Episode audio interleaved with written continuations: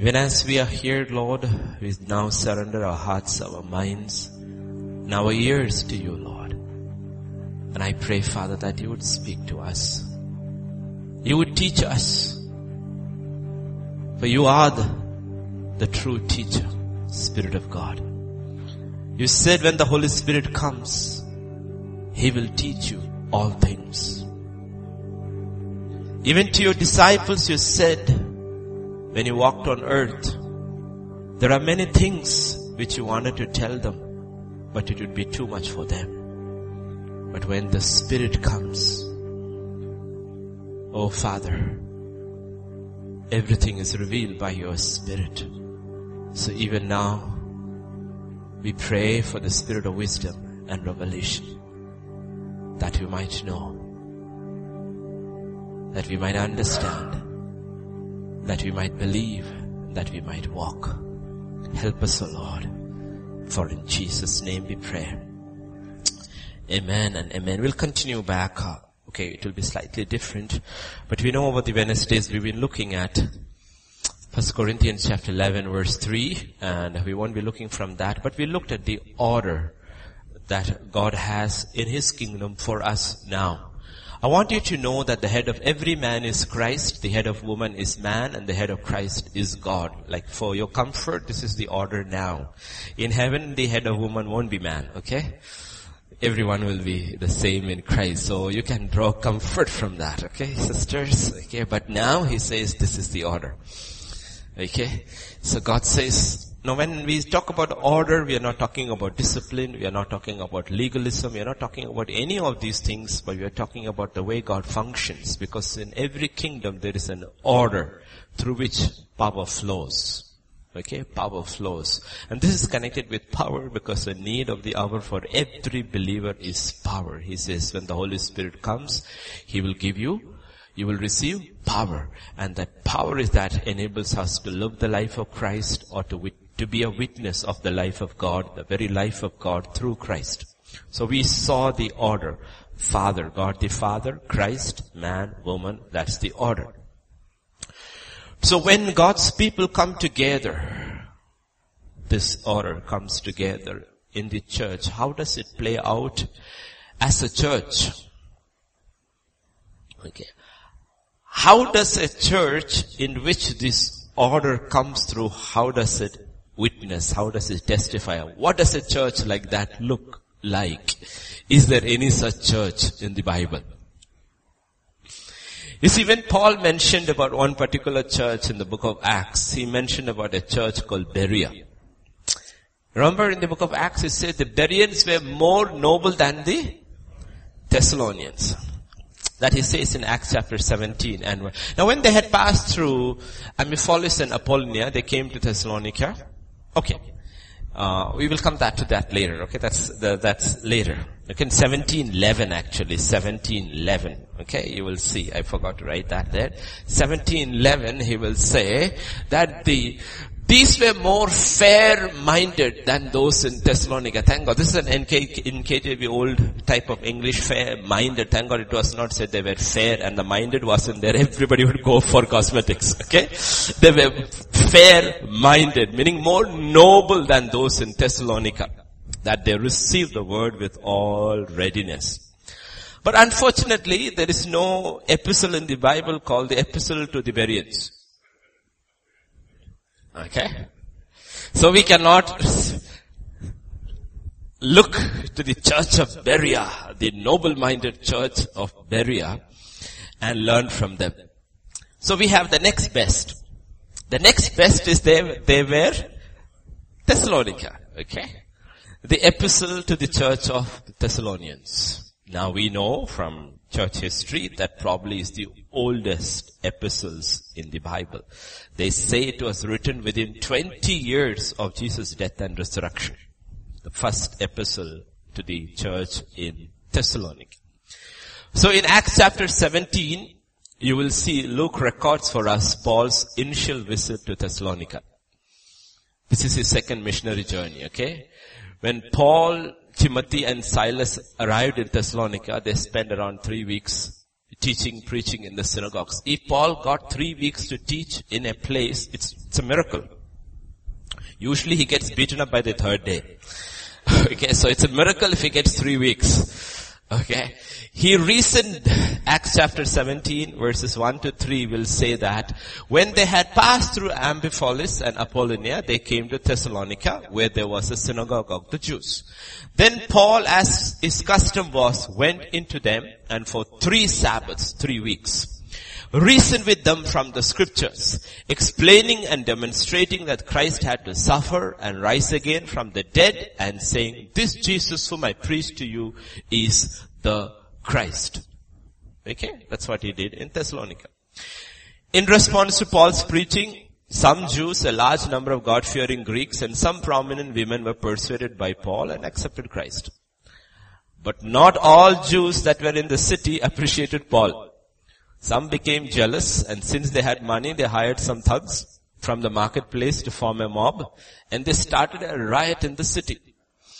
The mob stormed and broke into the house where Paul and Silas were staying. It belonged to a man called Jason. And when they didn't find Paul and Silas in the house, they dragged poor Jason and some other brothers before the city officials. They accused them of harboring men who were proclaiming treason against Caesar by claiming that a man named Jesus is king. Jason and the other brothers were released on bail and the very night under the cover of darkness, Paul, Timothy and Silas were smuggled out of town. This is Paul's story. They, somebody's joke that whenever Paul went to a new city, he never checked for a hotel, he looked where the jail was. because he knew that is where he would probably end up after preaching. Okay. So they went from there to Berea, 50 miles from Thessalonica. When the mob heard they were in Berea, they saddled up their camels and headed to Berea to stir up more trouble for Paul forcing him to flee to the coast and take a ship to Athens to escape their fury, while Timothy and Silas stayed in Berea. Sometime later, Paul was reunited with Timothy and Silas in Corinth. And now Paul was still concerned about the church in Thessalonica. It's a very young church. And he had to leave so hastily. So Paul sent Timothy to Thessalonica to find out how they were doing. And also according to 1 Thessalonians 3 2, to strengthen and encourage them in their faith. Okay? So Paul was still in Corinth when Timothy returned with the news from Thessalonica. And it was from Corinth that Paul, they say, wrote both his letters to the church there. So today we are going to study a letter that Paul wrote to a young church. A church he established, loved and cared for. A letter written in response to Timothy's report about this church, both their faith and their struggles. In so many ways, this church was a model church in the apostolic age for all others to imitate. In chapter 1 verses 7 and 8, it will say, so that you became examples to all in Macedonia and Achaia who believe. He says, you have become a model church to all who believe the whole Greek area, Europe. For from you the word of the Lord has sounded forth. It's like a trumpet he's saying. It's like a bugle. It's been sounded forth. Not only in Macedonia and Achaia, but also in every place. Your testimony. Now this is not just a testimony of Christ. This is the testimony of what Christ can do through a church has spread all of Greece, all of Europe, everywhere where the church is. Okay? But also in every place. What is that? Your faith toward God has gone out so that we do not need to say anything. He's telling Thessalonica, unlike all the others, he will write subsequently, your one church, I don't have to teach anything. To all the others, he will tell them, do this, do this, don't do this, do this, don't do this, do this, don't do this. But you, he says, you are a model church. You have understood what life in Christ is. So we can learn from scripture, from a church, right there in the apostolic age, what made them a model church. Right? We saw how Christ is the model son. The head of Christ is God. How? He came under order. We saw how man, the head of man is Christ. The head of woman is man. We sing. How is this church a model church? How did they become that? You know Francis Bacon? Sunday we talked about ham, now it's about bacon, okay? Francis Bacon, it's not a, it's, it's a famous, very famous British philosopher writer, okay? He said, it is not what men eat, but what they digest that makes them strong. Not what we gain, but what we save that makes us rich. Not what we read, but what we remember that makes us learned. Not what we preach or pray, but what we believe and practice that makes us Christians. Okay, this is what he said. So, we will just look at the first chapter. It's got only five chapters and the first ten verses, but we'll begin from verse to verse, okay? And to see how did this church become what God wants churches to be like. In chapter 1, verse 1, Paul, Silvanus, and Timothy to the church of the Thessalonians in God, the Father and the Lord Jesus Christ. Grace to you and peace from God, our Father and Lord Jesus Christ. The three apostles, disciples, and their greetings. Okay. On the first glance, usually what we do is that when we read the Bible, we quickly go through the address. Unless prompted by the Holy Spirit. That all scripture is inspired by the Holy Spirit, including the address. If you look at the address, it is called the Church of the Thessalonians just like in Revelation 3, the last church is called the church of the Laodiceans.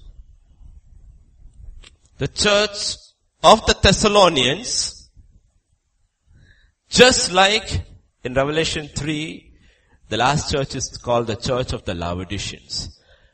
But what a difference. Why? Well, Laodicea is condemned, Thessalonica is commended.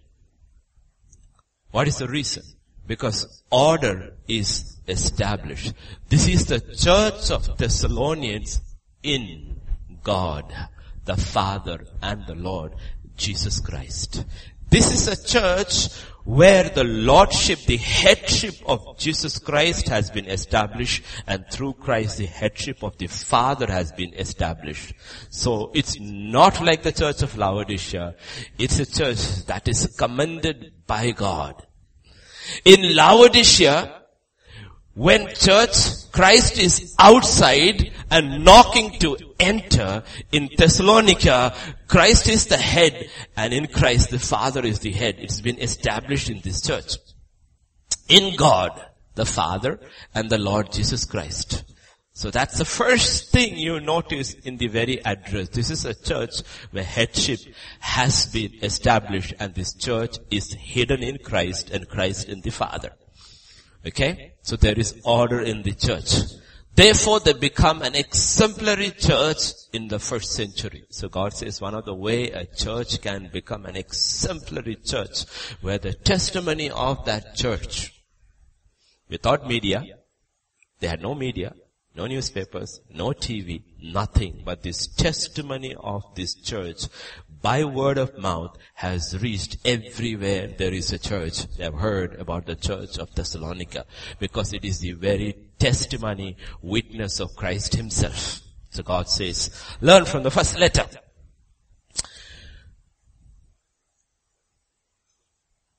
Therefore, in this particular letter, you will see a charge from the Holy Spirit through Apostle Paul, which you will not find in any one of his letters. In 1 Thessalonians chapter 5 and verse 27, scripture 527, not 22, 27. I charge you by the Lord that this epistle be read to all the holy brethren. He says, I charge you. Though it is true for every epistle, because it is spirit breathed. But in this particular epistle, he says, I charge you in the name of Jesus Christ that this epistle has to be read everywhere. Why? Because this is a model church. A young church. But a model church who have learned how to appropriate the very power and life of Christ and be a witness. So, verse 1 we saw the key is they are in God, in Christ. In verse 2, of chapter 1 verse 2, Paul mentions two things that is from the side of the apostle and the two disciples or Paul, Silvanus and uh, Titus, right? Timothy. We give thanks to God always for you all, making mention of you in our prayers. Okay. One of the first thing he mentions is, this is talking about leadership within the church. Okay. There are two things here. We always make mention of you in our prayers. Okay. Which is true. Every pastor, every apostle, if he has planted a church and he's left, handed it over to somebody else, but even though he has left, his heart is always there. He never forgets them. And he will always pray for them. So praying for them is something that is very common. But that's not what he says first. The first thing he says that whenever I think about you and mention you before, the first thing that comes in my heart is thanksgiving, joy, what you turned out to be. Simply like a father or a parent thinking about children. When Jacob thinks about his 10, 12 children, when he thinks about the first 10, all he can think is about sorrow. But when he thinks about the 11th one, all he can think is thanksgiving. Okay, it's thanksgiving. It's joy. He says, you know what, whenever I think about you, all I just want to burst into praise. God, what a church. What a church. Because so we understand principles from this. That's why scripture says in the book of Hebrews that obey those who have been put over you so that you are not a burden, that you are a joy when they remember you before God. And Paul is talking about an entire church. Not an one or two individual. He says, when I think about Thessalonica, he says, you know what, he can't say that about Corinth. He says, when I think about you, Corinth, I just want to tear. And though I am not there in the flesh, I am here in the spirit and what I want to do is judge you. But what does he say about Thessalonica? He says, when I think about you, my heart is full of joy and thanksgiving. Okay? That I remember you with thanksgiving and I pray for you to stand that way, stay that way every day. So, and also what is my prayer? Making mention in you, in our prayers. One of the things our prayer is that you have started very well. You're continuing very well. That you will grow in this all the way till the end. So he will make a mention about that in chapter 5 verses 23 to 24. Okay. Now may the God of peace himself sanctify you completely. Now you think about that. Does he say that about any church in any letter? No. This is the first letter he's writing to a church and he says, you know, with, about you, I have hope. Meaning it's like a father coming and says, you know what? Pass, okay? Exams are coming, pass. At least try to get a first class, okay? You, nothing short of the first rank. Nothing short of the first rank is expected from you. That's what he's saying. You know what? You. He can com- sanctify you completely. May your whole spirit, soul and body be preserved blameless at the coming of our Lord Jesus Christ. He who calls you is faithful, who also will do it. He says, with you I can tell you, you you are on the track. Continue that way all the way that when Jesus comes, he will find a church. If he comes during your time, Thessalonica, let him find you blameless. He's able to do that. Body, spirit and soul. Spirit, soul, body. Okay. That's his first two lines, what he's basically telling them. I think about you with thanksgiving, with joy, and you're continuously in my prayer for you. And verse 3, how did their lives reflect the gospel? This is one of the most powerful verses in the Bible connected with the life of an individual believer or a church. Verse 3 says, remembering without ceasing. I remember, remember, because he's an apostle. He doesn't have a family, he's unmarried, he's bachelor, he has nothing to get his mind diverted. His mind is on Christ and the church 24-7.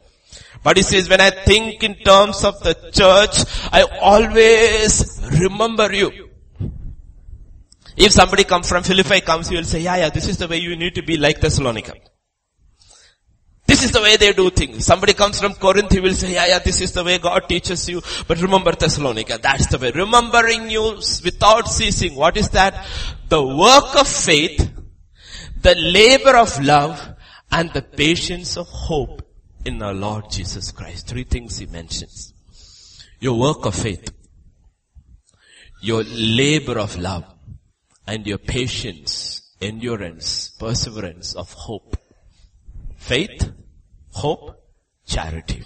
He says, I remember how, what was, what he will write to Corinth years later, these people have already got it without being written. They got whatever he taught them, they got it. Corinth will be, have to be taught and we are still learning from that epistle.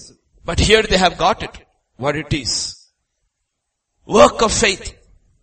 The Holy Spirit is telling through Paul that the work of the Thessalonian church was produced by faith. That agrees with what God tells through Apostle James, that faith without works is dead. He says, your work is the product of your faith. Which means that true faith will always produce works that are rooted in Christ. True faith will always produce work that is rooted in Christ, in God. Then the question is, can you have works in a Christian's life without faith? Can something beside faith produce works for a Christian? We're not talking about the world, we're only talking about Christians. Yes, even for a Christian. Guilt can produce a lot of good works. lot of people, good works, Christians, good works can be based on guilt because you did something terrible in the past and God forgave you, you know that, but now you are basically doing these things to make atonement for that bad thing. It's out of guilt.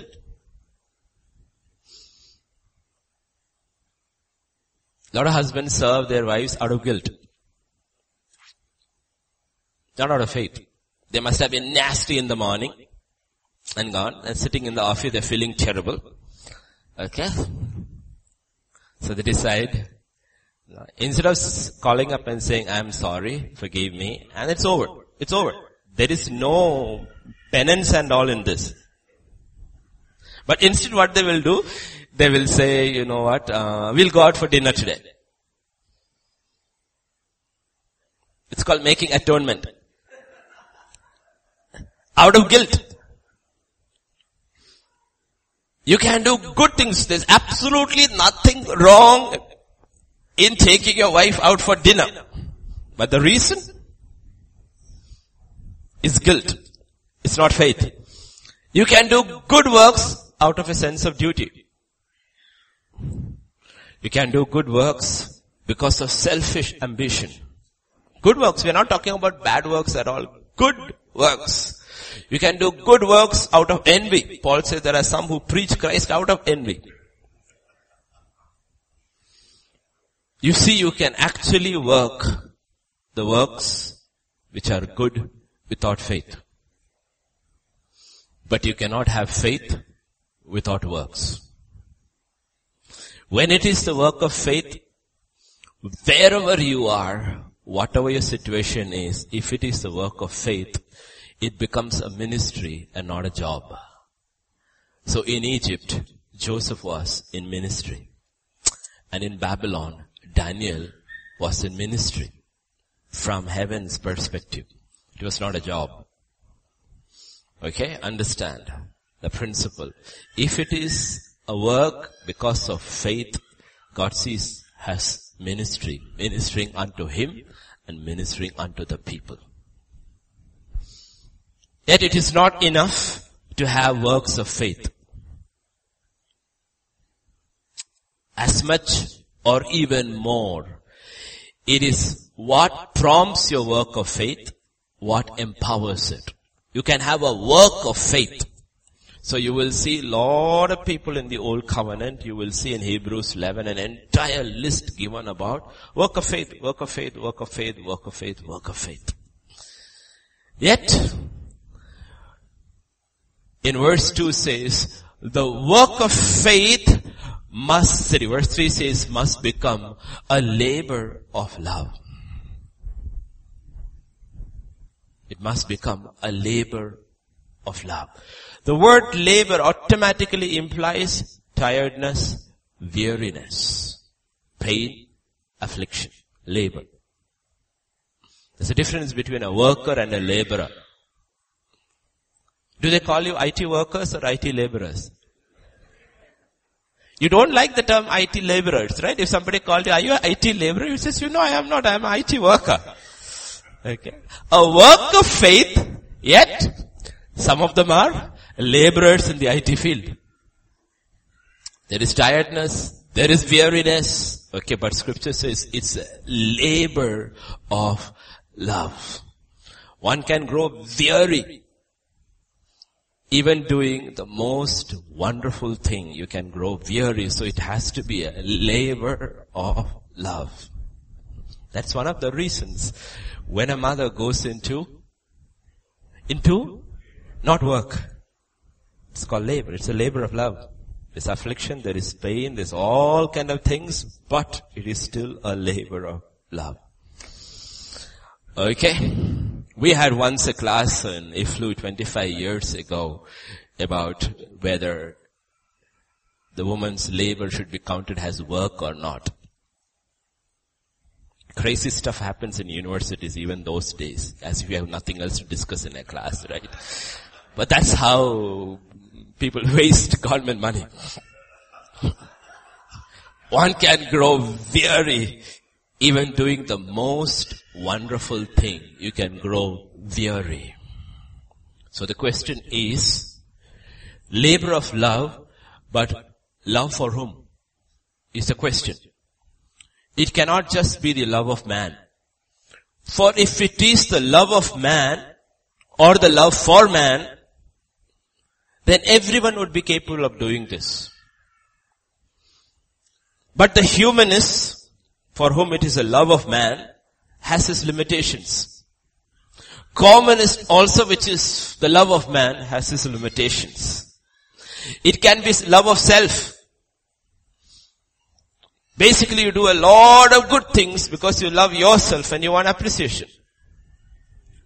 It too has its limitations. It is wired, the love of man is wired to fail in itself. Because ultimately the human soul and the human heart is selfish. So when we don't get what we want, we will walk away. That's the problem with all the charitable deeds in every religion. At the core of it is selfishness. Because many of the things we do in religion is because there are returns in it. Every religion many of the things which you do, the good things you do for others is because returns has been promised to you. If you do this, you will get this here or there. But it's a love of man and it is, it has its limitations. So this labor of love, that's not what the Holy Spirit is writing about. It is the love of God and the love for God displayed towards man. So it is origin is not from man, its origin is from heaven. That love, God says, alone has the power to sustain till the end. And it's proved first to us by Christ on the cross. So scripture says, God so loved the world in John 3.16 I heard an illustration by an old man of God. It's a beautiful illustration. He says, think of a bookshelf. Think of a bookshelf. And he says there are so many books in that shelf. There's a commentary on the book of Genesis. There's a commentary on the book of Exodus. There's another on Deuteronomy, Numbers, Levitical, Isaiah, every New Testament and other writers. So many books in that bookshelf. But he says that entire bookshelf is John 3:16, which holds all the books. That God so loved the world, He gave His only begotten Son. Take that words out. There are no books. Everything is held together by that. Why? is everything happening. Why did God do everything? Because He loved us. And He gave His only Son. And it was God's love that prompted His Son to do everything. Therefore, on the cross, when He is rejected by all men, it still doesn't stop Him because He loves His Father. Loves His Father. You ask anybody over there, everybody including His mother and disciples will say, our idea is that come down. The Father says, stay up. And he says, I love you dad. They don't understand. I will stay up because I love you. The scripture is talking about that love. And that love is received only through the Holy Spirit. What happened on the day of Pentecost? When we say they were baptized in the Holy Spirit with power, with fire, one of the power, the real power they were baptized with is not the gift of miracles. It is the power of God's love. They were baptized with the love of God. And after that, nothing could stop them. Because that love of God is stronger than death. When death cannot stop. And that's what he's talking about the Thessalonian church. You had works of faith. And your works could never stop because it was empowered by love. So you labored on. You labored on. Because if it is the work of faith and the love of man, after some time you give up and he says, oh, it's, it's too much. It's too much. That's why we keep telling that in terms of professions, the largest number of dropouts are in ministry. Largest number of dropouts because so many people get into ministry with the love of man and after some time they're burned out and they leave. But God says that's why He said you cannot do this. Wait in Jerusalem. Peter, John, Thomas, everybody, don't start, don't go, don't think about the miracles and think you can do it. He says, no, you will not be able to finish this. Wait in Jerusalem until you have received power. And when the Holy Spirit comes, He will give you power. And we think the power they received in the Holy Spirit primarily is this power to do miracles. No, it's the power of God's love. He baptized them with the love of God absolutely baptized them with the love of God. They were able to love God with all their heart, all their might, all their strength, and love their neighbor as themselves. When they looked at what God has done for them, they said, you know what, I want you to have it. And it doesn't matter whether the authorities beat us, kill us, we will keep preaching Christ until we die. That is what empowered them. That is what motivated them. That is what Jesus said, wait for it. Wait for it. We don't have it in ourselves. We are given that only in Christ and through Christ. So if the works of faith is not done under the labor of love, it's a very great danger. That's the first indictment in the book of Revelation. In chapter 2, the first indictment about the first church is this, I know your works. I know your labor. I know your work. I know your labor. He says, when I think about your works, let me tell you, your patience, you cannot bear those who are evil. You have tested those who are apostles are not. You have persevered and have patience and have labored for my name's sake and have not become weary. But I have one problem with you. Your works are fantastic and they're works of faith. But there is an issue here. The issue is you have left your first love. Your works are no longer empowered by the love of God. It is not. And therefore he says, I see you stumbling, falling, and falling away. The first indictment is not about the work, it's about the way they were laboring. He says, love has gone. And he says, I know you will not survive. If you don't come back to it, you will not survive. And that's why we always advise people, especially in the ministry, when you feel you're burning out, take off. Work is not what is important. What empowers your work is more important. Because you shouldn't, you shouldn't be working on for in the name of Christ when you don't love God with all your heart. Go back, spend time with God, be filled again and come back. Because this is not work. This is ministry. Being a witness of Christ. Any church which is full of works of faith, but losing the power of love is bound to end up like the Pharisees. Paul, who was a Pharisee among the Pharisees, will remind us later in Galatians 5, 6.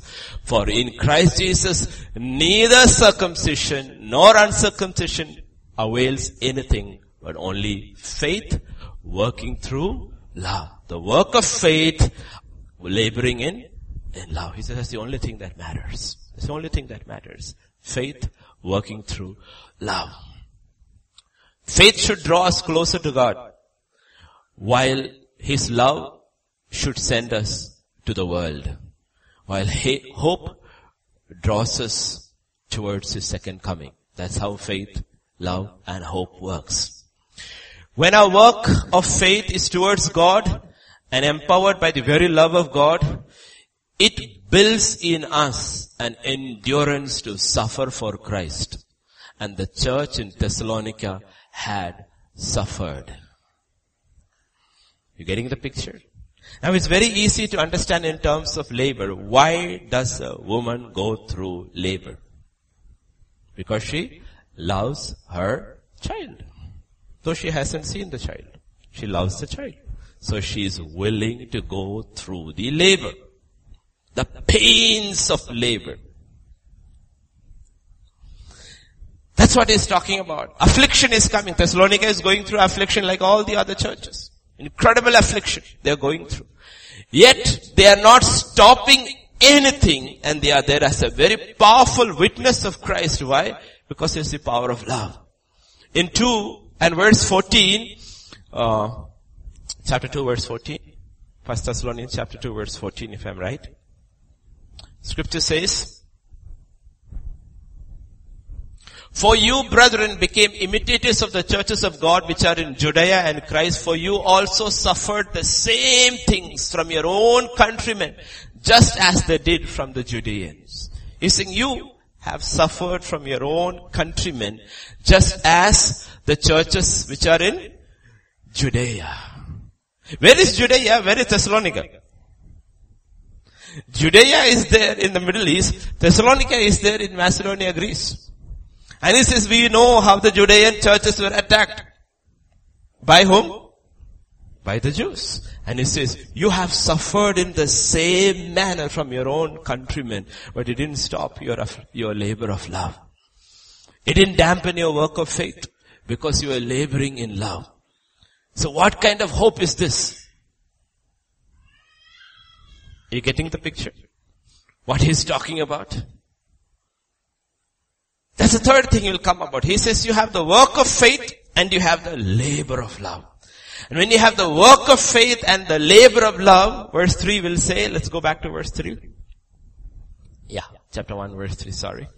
He says, then you have a patience of hope in the Lord Jesus Christ. Where does our hope come from? Does it just from, come from scripture? Or it's a real hope that comes from experience? a real hope. There is this hope you get from scripture because you know scripture, memorize scriptures, confess scripture, which is good.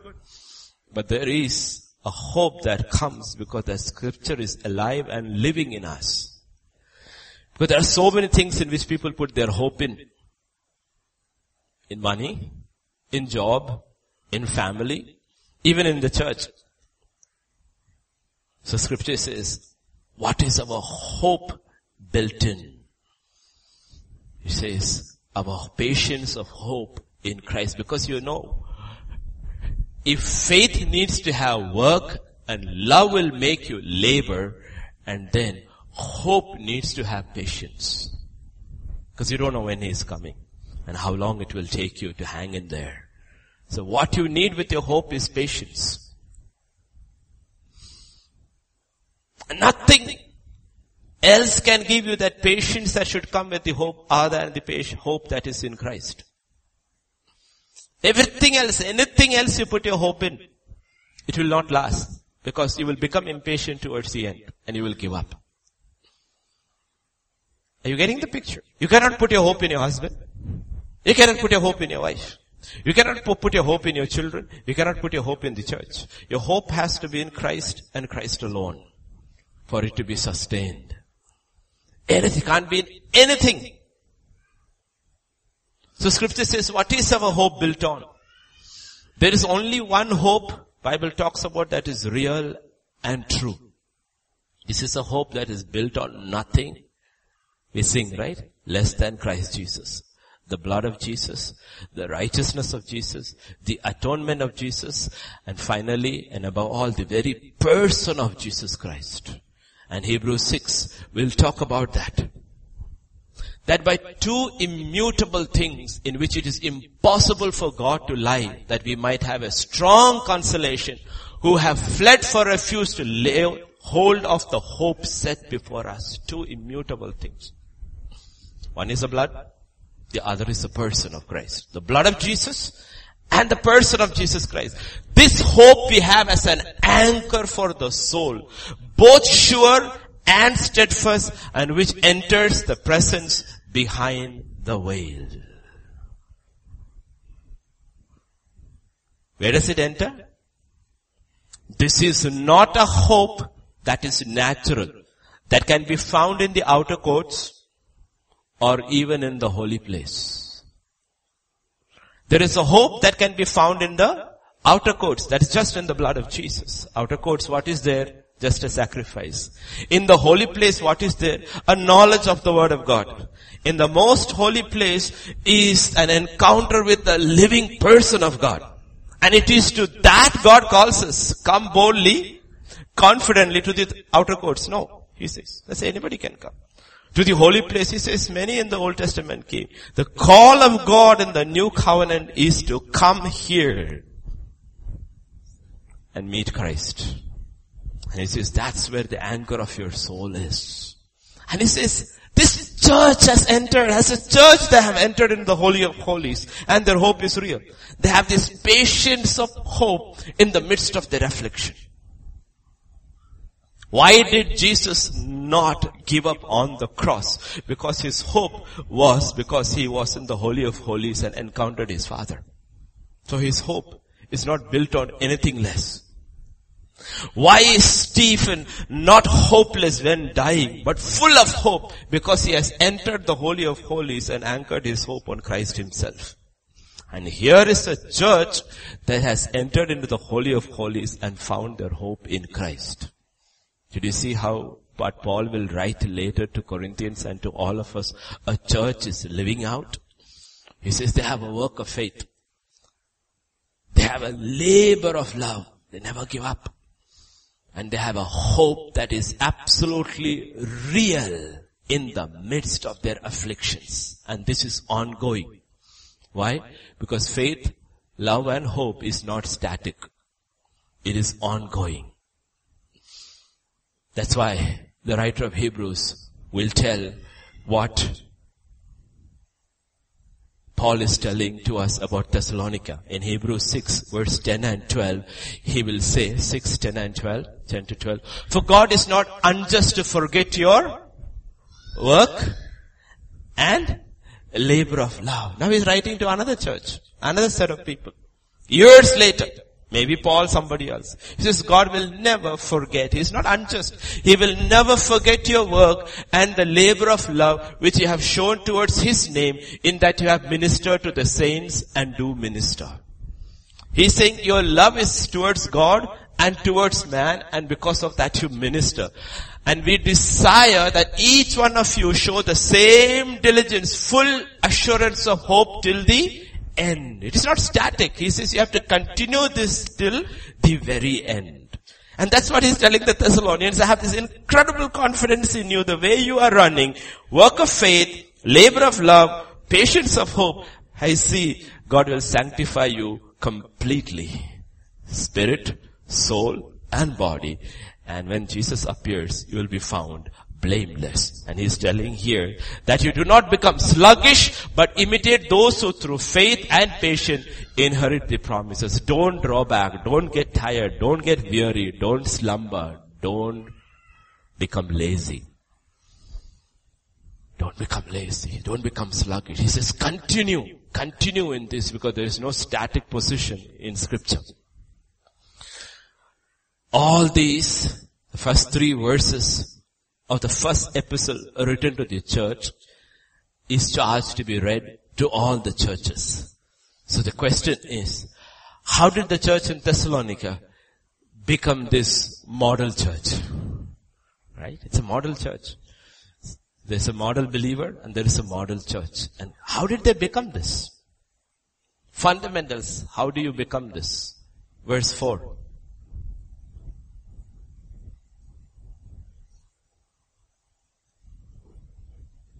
Knowing brethren, your election by God. Knowing brethren, none of you are sitting here saved because of an act of you. You are sitting here because of a supernatural act of God. It begins with God, not man. Knowing this, first thing you need to know, beloved brethren, your election by God. Call it predestination, you call it election, God already knew whom He was going to save. It had nothing to do with us. We had a choice to make, but even before the creation of the world, before the creation of anything, we were chosen in Christ. That's why the people who are saved are also called the elect. Why? Because we were elected by God, not by man. First fundamental, God must choose you and me. Salvation always begins with God and not us choosing Him, but Him choosing us. That should give you hope. When you are struggling in your failures, struggling in your temptations, struggling in your sins, you must always take hope. I did not choose him. He chose me. And if he chose me, he's not going to leave me a failure. He will finish what he started. On the other hand, if I chose him, I have to struggle, struggle, struggle, struggle, never being sure will I make it. But God says, you didn't choose me, I chose you. You didn't. I chose you. On the divine side, remember, salvation begins with God in eternity. On the human side, the gospel came to you and to me as to them. How did it came to us and to them? How? Through the message of preaching.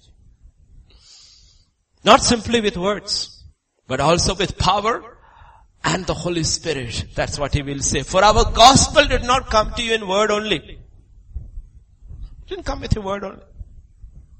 But also with power. And in the Holy Spirit. And much assurance here, assurance which with much conviction. Deep conviction. So lest we become unbalanced, saying that salvation I don't have to do anything. Everything is the work of God. God says, hang on. That's not what I said. Salvation is the work of God. But you are not going to get saved unless He uses a human instrument to bring the message to you and you respond to it. There's a human side to it. He says, our gospel did not come. It came to you.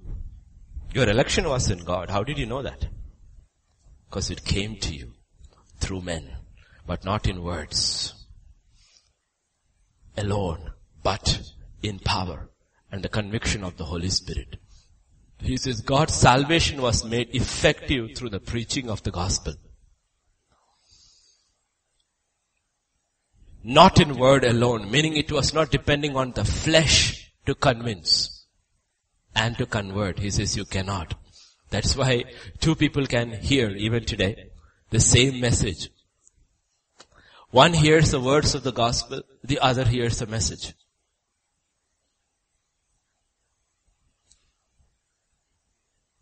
That's why preachers have no power over the sermon.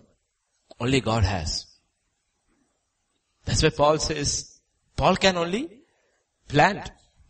Apollos can only water. Increase is in God's hand. There's nothing Paul can do to bring increase. There's nothing Apollos can do to increase. That's in the hands of the Holy Spirit. That's what God says. My word will never go void. He's telling every preacher, sometimes you must be thinking, all my words have gone void. He says, who told you? Your words will always go void. That is, my word will not. That's what he's saying. It didn't come with word alone, but with power. So what are the signs of true conversion in Thessalonica. What are the signs? The next verse.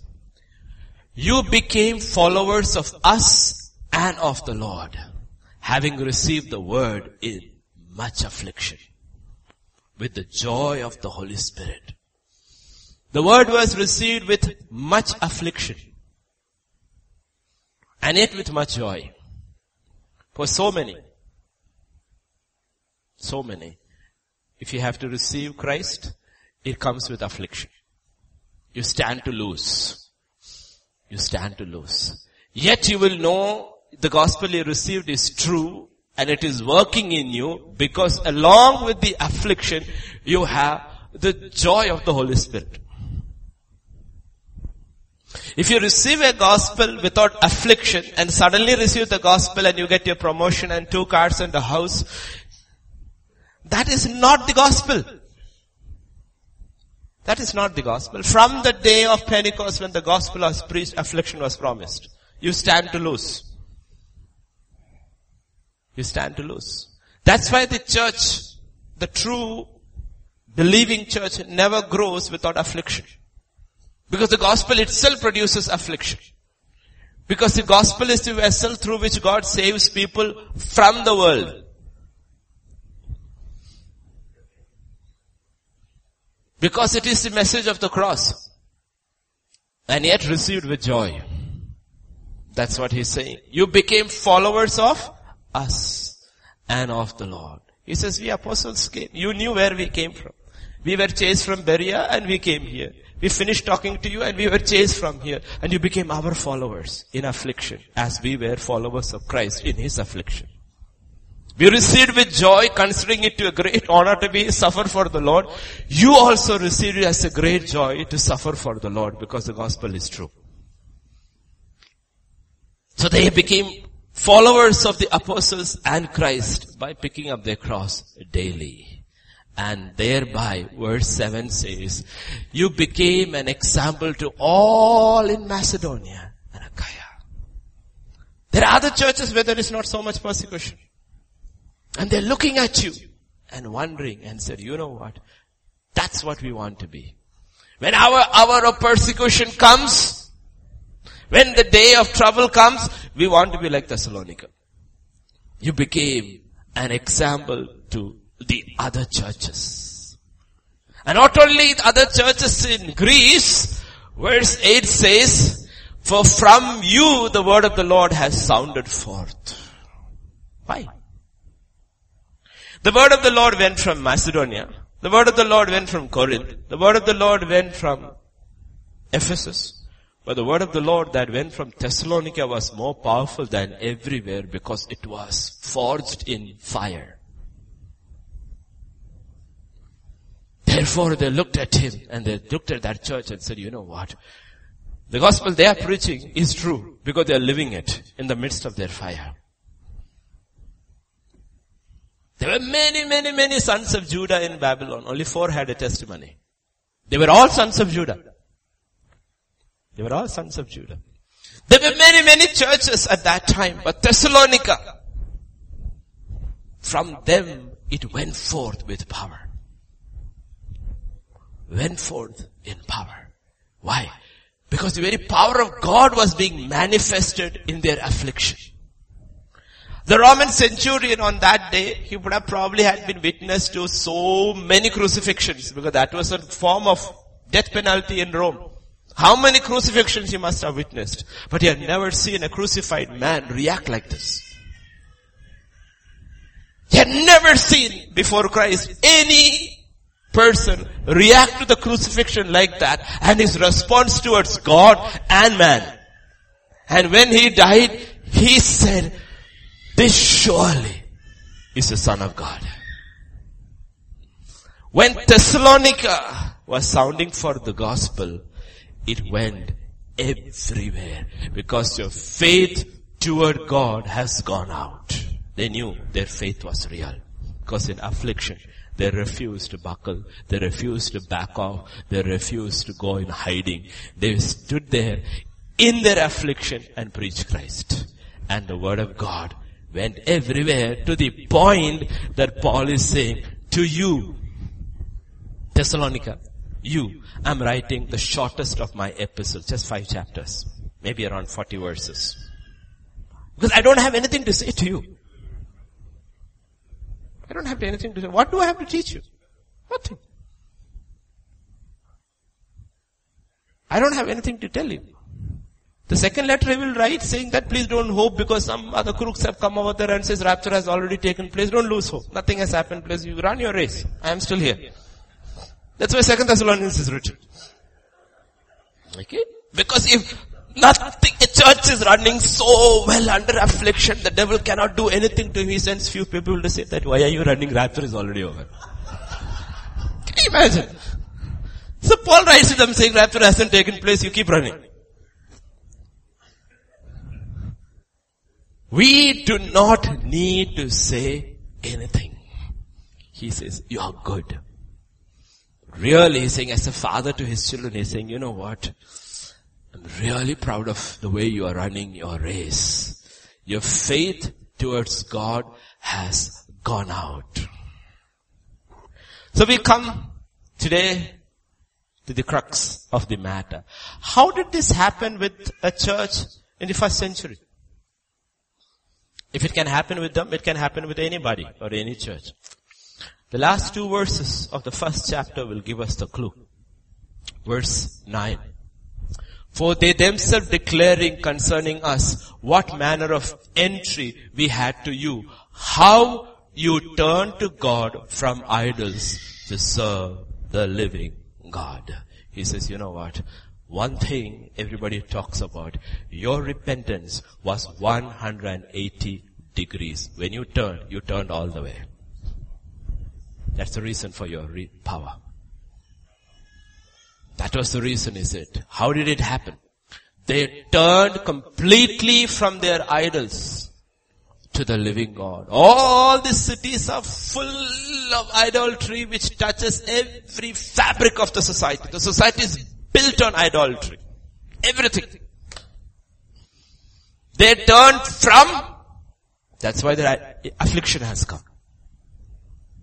Like now, many people in US are starting to understand what it means to share in the afflictions like the church in Thessalonica. Imagine, because you don't have trades like today, imagine your trade is to make statues. And you are you make statues for fish, for a, for a park, or for a garden, or this thing. But most of the orders before you got saved was to make statues of Greek gods. 99% of your merchandise was that, and suddenly you got saved and you're saying, I can't make it. It's against what I believe. What do you do? That's what happened to us, right? When Baker said, for a gay marriage, I'm sorry, I cannot bake the cake for you. It's against what I believe. They sued him and he lost his business. God says, learn from Thessalonica. It's coming. It's coming. Idolatry is coming. And they will make you bow before the idols so you lose your business. And he says, will you share in affliction and still have the joy of the Lord? Are you getting how these things are written right in the first century so that through these centuries it will play out in the lives of different kinds of people. He said, this church refused to compromise. They said, it's okay. We'll go through affliction. We lose our businesses. That's fine. We are turning from every idol. That is what repentance is. That is what true conversion is. It's a turning away from idols. Now we don't have idols like that, but we have many other idols. And God says, as you hear the word of God and the Spirit of God start showing these idols in your life, are you turning away from that? And turning towards the living God? Because that's what repentance is. It's a decisive change in direction constantly in life.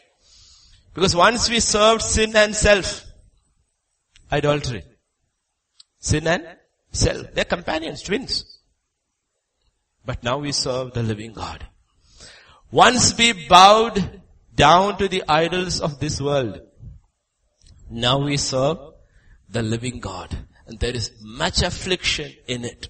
And Jesus said, when you do it, the world will hate you. It's an old song in English saying, you gotta serve somebody. You either serve self or you serve God. You cannot serve both. You cannot serve both. Serving of self is idolatry. That is why God commends first the work of faith. Because works can be motivated, good works can be motivated other than faith. But all those works is what? Idolatry. If you're doing good things because of guilt, what is the idol you're serving? Guilt. If you're doing good and wonderful things because of envy, what is the idol you're serving? The idol called envy. If you're doing incredible things because you want to be known as a philanthropist, what are you serving? The idol of self.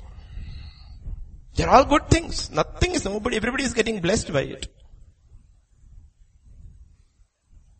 That's what Thessalonica did first. They turned from their idols. Salvation on the human side is a continuous turning from the idols as the Holy Spirit shows.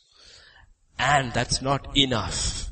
From there, turning from the idols to serve the living and true God. It's only one God that's living and true. There are many living gods, but they are not true. Little gods. Scripture says there are many gods. They are living, but they are not true. There's only one living and true gods. And to worship that, turning from and turning to. It is intentional. It cannot happen accidentally. Nor can it happen automatically. Nor can anyone else turn you to towards that. Each one alone must make that decision. Like Daniel did. He took it alone. He never forced anybody. He says, will you two stand with me? Then I will stand up. He didn't say. He stood up alone and the other three got a little courage and they also stood up. Four, one became four. But the others didn't. They were not willing. For no one just follows an idol. They serve it. In the same way, nobody can just follow God. You have to serve Him. That's the problem. That's the first thing God told Moses. Go tell the Pharaoh. This is what I say in Exodus 7 and verse 16 and 8 1. And you shall say to him, the Lord God of the Hebrews has sent me to you saying, let my people go that they may, what? They didn't want to serve him. They only wanted to follow him. They wanted to follow him, but serve the idols of Egypt, which were there in their heart. God says, learn the lesson from history. There are so many even today who want to follow God to heaven, but while here serve their idols. God says, no, that's what I told them. What I told them is, let them go. 8-1. And God spoke to Moses, go to Pharaoh and say to him, thus says the Lord, let my people go that they may serve him. That is true salvation. Israel wanted to follow Moses and God, but serve Egypt. That's why even as they followed Moses and through Moses following God, all they could think about is Egypt. And even the tiniest little they thought became a stumbling block because it was an idol. Even that's why scripture says, evil things. What are the evil things? How can cucumber be evil? How can leeks become evil? Because they were not serving God. They were just following God and this became stumbling blocks. And so many things, little things in itself, idols are neutral. Every idol is neutral. You and I give it power. So the smallest little thing can become an idol in your life, like a cucumber became an idol for 600,000 people. It stopped them from serving God. For 40 years they were following God. In circles. They never served Him. Because they had idols in their heart. And the history of the church is also true. So many people follow God Sunday after Sunday, week after week. But the question is God says, do you serve me?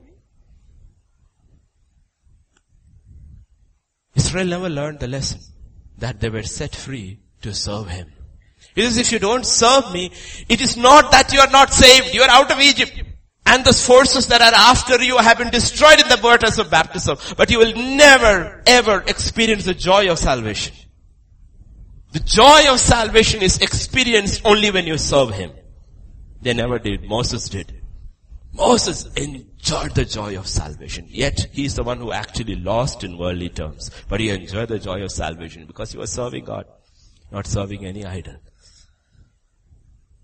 Israel should have learned from their own history that there was one in their ancestry who had done that earlier. It was their great grandmother called Rachel who followed Jacob and his God, but served her father's idols. And God said, you will die. You will die.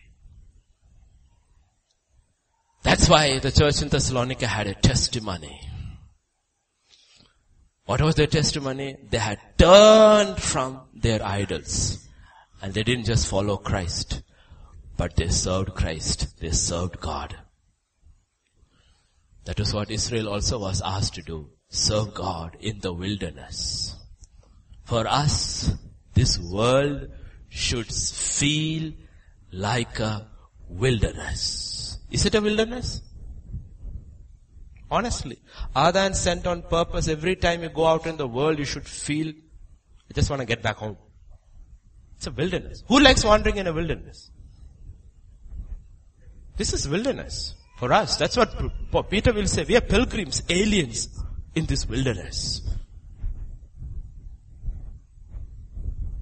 We are here, why? Because we, God wants to serve us. Otherwise he would have taken us the day we got saved. He said, no, you serve here.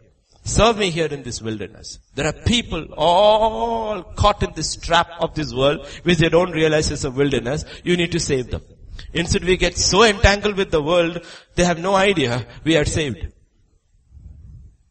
Because the foundation of this world is the idolatry of self, which permeates into every aspect of society. And that's why God's children in the 21st century above all, even though we have everything I and mine can think of, are still not happy. Why? Because we have idols in our heart and we never left it to serve God. To be a Christian may often mean rejecting everything that is not built on anything else other than Christ. That's what God calls men to do. And that's what the church in Thessalonica did. So even as we labor in love, in this world, we have no hope in this world. We have no hope in this world. Verse 10. We have no hope in this world. What are we waiting for? What they are waiting for. What are they waiting for? To wait for his son from heaven. That's what they're waiting. They're working in faith, laboring in love, patient in hope.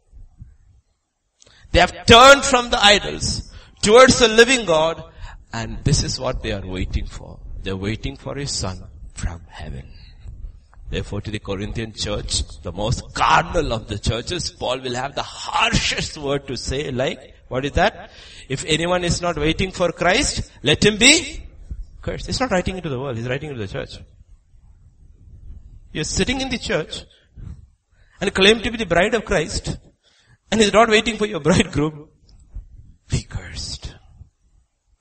Accursed, he says. Be accursed. And he says, look at this church. Reports I heard from Timothy, he says, makes me so glad. This is what you're waiting for. You're waiting for a son from heaven. What are we waiting for? What are we waiting for? We will wait for whatever our hopes are tied up with. Some people are waiting for a breakthrough. Which is good. Not a bad thing. But if that is your ultimate hope, some are waiting for a spouse. It's not a bad thing. Some are waiting for a job. That's not a bad thing. These are all temporal as long as you keep it temporal. But here is a church in the midst of affliction. They were laboring, working, yet waiting. You're serving God and waiting. As I close. You know something about this church? Do you know fundamental principle in the kingdom of God? Serving and waiting go together. Serving and waiting go together. They may, may sound surprising. Serving is active while waiting may sound passive. Yet these two are compatible. And they complement each other. God says, even as you serve, wait. Even as you wait, serve. Don't make the mistake of saying, I will not serve, I'm just waiting. God says, don't be foolish that you are serving, serving, serving, that you are not watching and waiting. So he will comment in that chapter where he talks about the last days. He'll talk about one servant in Matthew 24. And we shall close. Who then is the faithful and wise servant whom his master made ruler over his household to give them food in due season? Blessed is that servant whom his master when he comes will find so doing. That's enough. The master came. What was the servant doing? He was faithful. He was serving. Yet he was waiting. So the master never caught him by surprise. He was serving and he was waiting. What about the other fellows? 47. As surely I say to you that he will make him ruler over all his goods. But the evil servant, he's also a servant. He's also a servant. Evil servant says in his heart, my master is delaying his coming. So what he will he do? And begins to beat his fellow servant. He starts fighting with everybody to eat and to drink with the drunkards, meaning he gets involved with the world. Loses his watchfulness. Is too entangled with the world. And the master of that servant will come on a day when he is not looking for him. He is not watching. Therefore he was not serving at an hour that he is not aware of and will cut him in two and appoint his portion with the hypocrites and there shall be weeping and gnashing of teeth. Church in Thessalonica was serving and watching. In the first ten verses God tells us, you know what? That's the church from the first century. And that was an awesome church. And that's the first letter, they say, epistle that is written in the kingdom about what a church should be, a model church should be. So if Thessalonica was so good, wonder what Berea was like, right?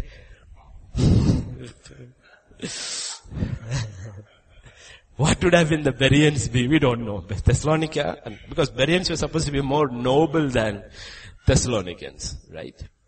Paul says. But that doesn't matter. You can always overshoot even the Bereans. You don't have to. Okay, these are all models. We think while reading scripture, Paul and Peter and all of them has the great ones. We don't know. Only that day will reveal who were probably others greater than them in the way they ran their race. Nobody knows. Nobody knows. Who are those? Nobody knows. On that day it will be declared. There might be some from our age who are greater than the apostles in their faithfulness, in their love, their patience, their labor, and their affliction and their suffering. Don't know. So, we run this race. Remember these three words. What is that? Work of faith, labor of love, patience of hope. Okay, shall we pray? Father, this evening we just thank you, Lord. We just thank you. When your order comes into our lives and we work in that order, this is what will happen in each life. There would be a work of faith. A faith that is towards God. And a work that is empowered by God and glorifies God. A labor that is in love. A labor you will never forget. And out of it, oh Father, I pray in each heart will arise a hope. In patience, we will wait for your coming. Watching, yet serving. Serving, yet watchful. And not to be caught like the ten foolish virgins who were not watchful and slumbered and didn't know the Spirit had left. Help us to be watchful in all things. As Paul told Timothy, be watchful in all things. Suffering, afflictions for the sake of Christ. Because afflictions are the test of our faith. And as each one here in different ways in their life go through these afflictions, help each one to stand there firm in their faith and continue serving you and laboring in love, O Lord. Thank you, Father, once again for electing us, for choosing us. This work was begun by you. Therefore we have hope. As we surrender each day, you will finish the work which you have begun. Because you are not only the author of our faith, but you're also the finisher and the perfecter of our faith. So once again, this night we commit ourselves into thy hands, O Lord, that thy will be done in each one's life. Thank you, Father. You brought us safely to this place. And I pray you will take us home also safely. All glory and honor, power and praise belongs to thee and thee alone, O Lord. For in Jesus' name we pray. Amen. Amen.